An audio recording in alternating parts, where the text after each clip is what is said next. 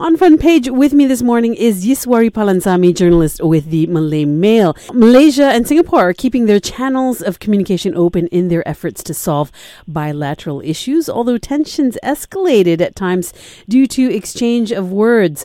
Through numerous meetings, two bilateral issues were successfully resolved. That included, of course, the postponement of the KL Singapore high speed rail. The other one was over the airspace over Pasir Gudang and um, uh, Singapore Prime Minister Lee Hsien Loong is scheduled to be in Malaysia for two days from April 8th to meet his uh, counterpart, our very own Tun Dr. M, at the 9th Singapore Malaysia Leaders Retreat. Uh, Yiswari, do you know what some of the other issues that are set to be discussed this time around? Well, it's the few issues that we've all, you know, grown accustomed to over the time. It's the port limit issue, uh, the border, the sea border, um, the airspace management, and also the rate for the water supply that's uh, being channeled into Singapore. These are the three things that Dr. Mahathir had listed during a press conference.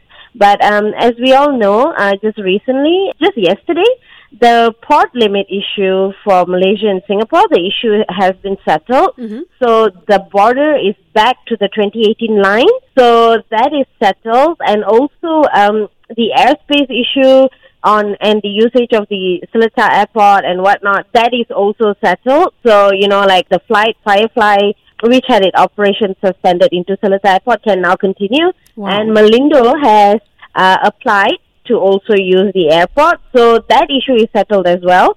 But uh, Transport Minister Anthony Loke has also made it clear that Malaysia would like to manage its own airspace. You know, airspace is a matter of sovereignty of a nation. Mm-hmm. So uh, it's only fair, you know, that we, we manage what is ours. So there's a special committee that's been formed to look into this. So let's hope we get some good news on this and there will right. not be any more bickerings. Yeah. Yes, indeed. Well, that's interesting to watch definitely unfold, yeah, over the next day or mm-hmm. so. Yeah. Coming up, we'll be taking a look at well, what some law experts are saying about the Rome Statute. That's up next here on Light. On front page with me this morning uh, from the Malay Mail, I have Yiswari Palansami. On Friday, Prime Minister Tun Dr. Mahathir Mohamad announced that the government was withdrawing its ratification of the Rome Statute, which came after protests made by the Tengku Mahkota Johor, Tunku Ismail Sultan Ibrahim. Ratification would entail making changes to Malaysian law to conform with the requirements of the Rome Statute, which allows prosecution of those who commit international crimes such as genocide, war crimes, crimes against humanity such as enforced disappearances of individuals by a state or agents of the state. There has been other developments with regards to this issue. Uh, can you very briefly explain, uh, you know, what the Rome Statute is? Well, very simply, the Rome Statute is the one treaty that establishes the International Criminal Court. Well, you know, you, some call it the, the Rome Statute of the International Criminal Court but for conversation's sake, and you know, we, we can also call it the Rome Statute. It's like many others, it's an international treaty. About 120 countries have adopted the treaty. But the important thing to note here is if a country is unwilling or unable to, you know, manage some of these issues and if you ask me what are some of these issues, like genocide, you know, war crimes and, and whatnot, you know, the very, very heinous ones that we see some other nations committing. Right. You know? Why the U turn? Well, as the Prime Minister had explained, you know, well, you can you can actually see that the Prime Minister was very angry mm-hmm. during the press conference. Yeah. He, it's just a break away from the regular tone that we know, you know, mm-hmm. the tone and the body language. It was quite intense.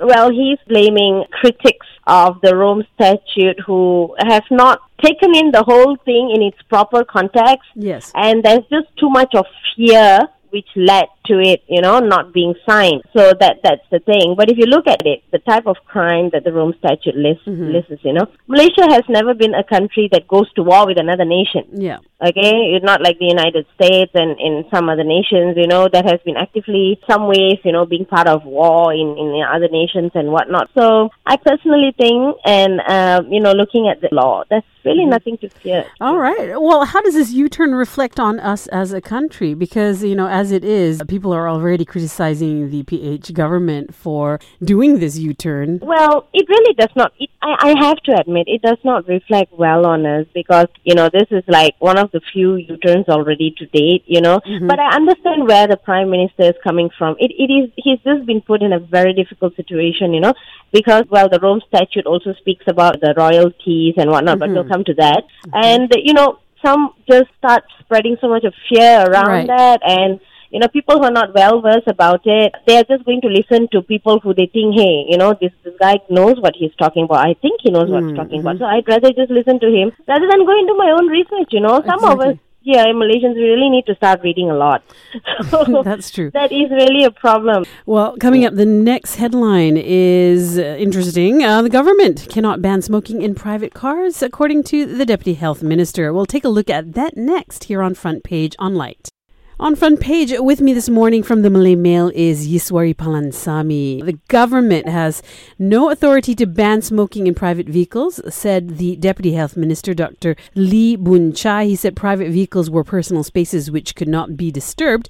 Meanwhile, he said that there were 22,767 warning notices been issued to food premises which failed to put up their no smoking signs from the 1st of January till the 24th of February nation nationwide. He said to date, no summonses had been issued yet, but the ministry plans to do so on premises flouting the stipulated law from this July. So, Yiswari, do you reckon that smoking should be banned in private vehicles? Do they have any leg to stand on by, you know, trying to enforce this? I just have one question. Why would you want to do that? Like, why would you want your car thinking of, you know, I question that too. Yeah, I mean, if your private vehicle is something that you use to ferry your family around, or you know, some people even you know may use it as a grab ride, you know, on on on weekends, mm-hmm. on days when they're off from work. Wouldn't you want a clean car? You know, you don't want customers getting in and complaining about the smoke fume and them thinking about a big human cigarette. Mm-hmm. I just think this all boils down to moral compass, you know, personal moral compass. Mm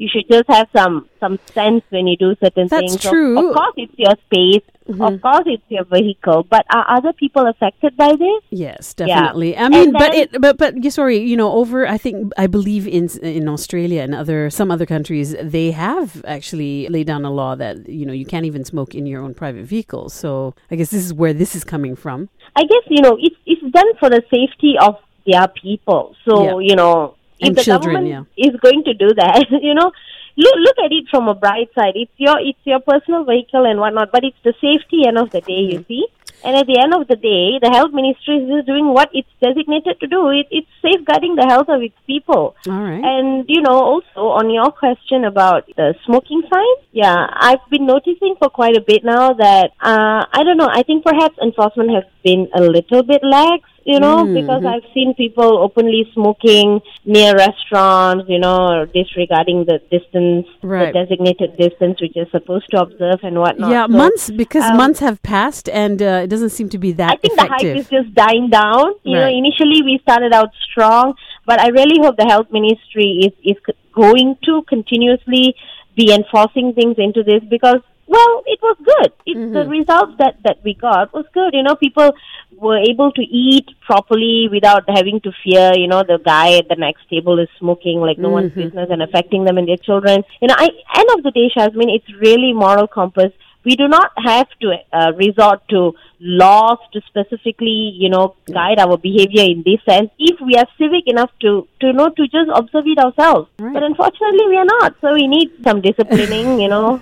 yeah, we need some self discipline as well. All right. Well, coming up, Malaysia and Indonesia send a protest letter to the EU. This is all about the palm oil. That's up next here on Light. On front page with me this morning is Yiswari Palansamy, journalist with the Malay Mail. Indonesia President Joko Widodo and Malaysian Prime Minister Tun Dr. Mahathir Mohamad have signed a joint letter of objection to the European Union over its plan to phase out the use of palm oil in renewable fuel. And Indonesian officials said the letter was sent to the EU over the weekend, said Luhut Panjaitan, um, coordinating minister for maritime affairs, who also oversees natural resources issues. Issues. Of course, um, as we all know, Indonesia and Malaysia are the world's top producers of the vegetable oil and have both threatened a World Trade Organization challenge against the EU over its plans to phase out the use of palm oil by 2030 in renewable transport fuel. Um, Iswari, will the cooperation with Indonesia actually help protect our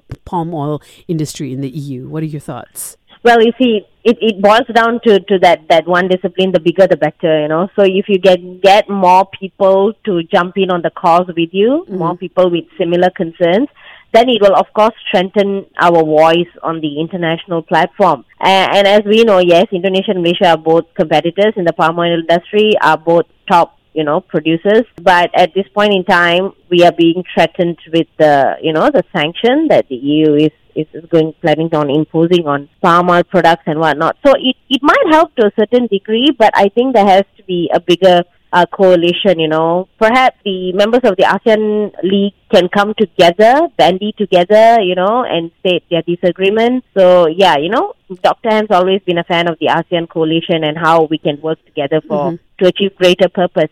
So perhaps they can look at it working that way towards right. this cause. What else yeah. can be done to retain our business in the EU besides the ASEAN coalition? Well, you know, I think it's high time we start looking at renewable energy. Like mm-hmm. we start, I mean, even on our part, you know, it's it's high time that we start to distance ourselves from being centered on palm oil and fuel and look at ways where we can, you know, alternate energies for our daily use. There are many countries are moving towards that already because resources are getting scarce, you know. So the next best thing is to develop alternative energy. We have to look into it, you know, um, how we can generate electricity via gas and, and whatnot, you know.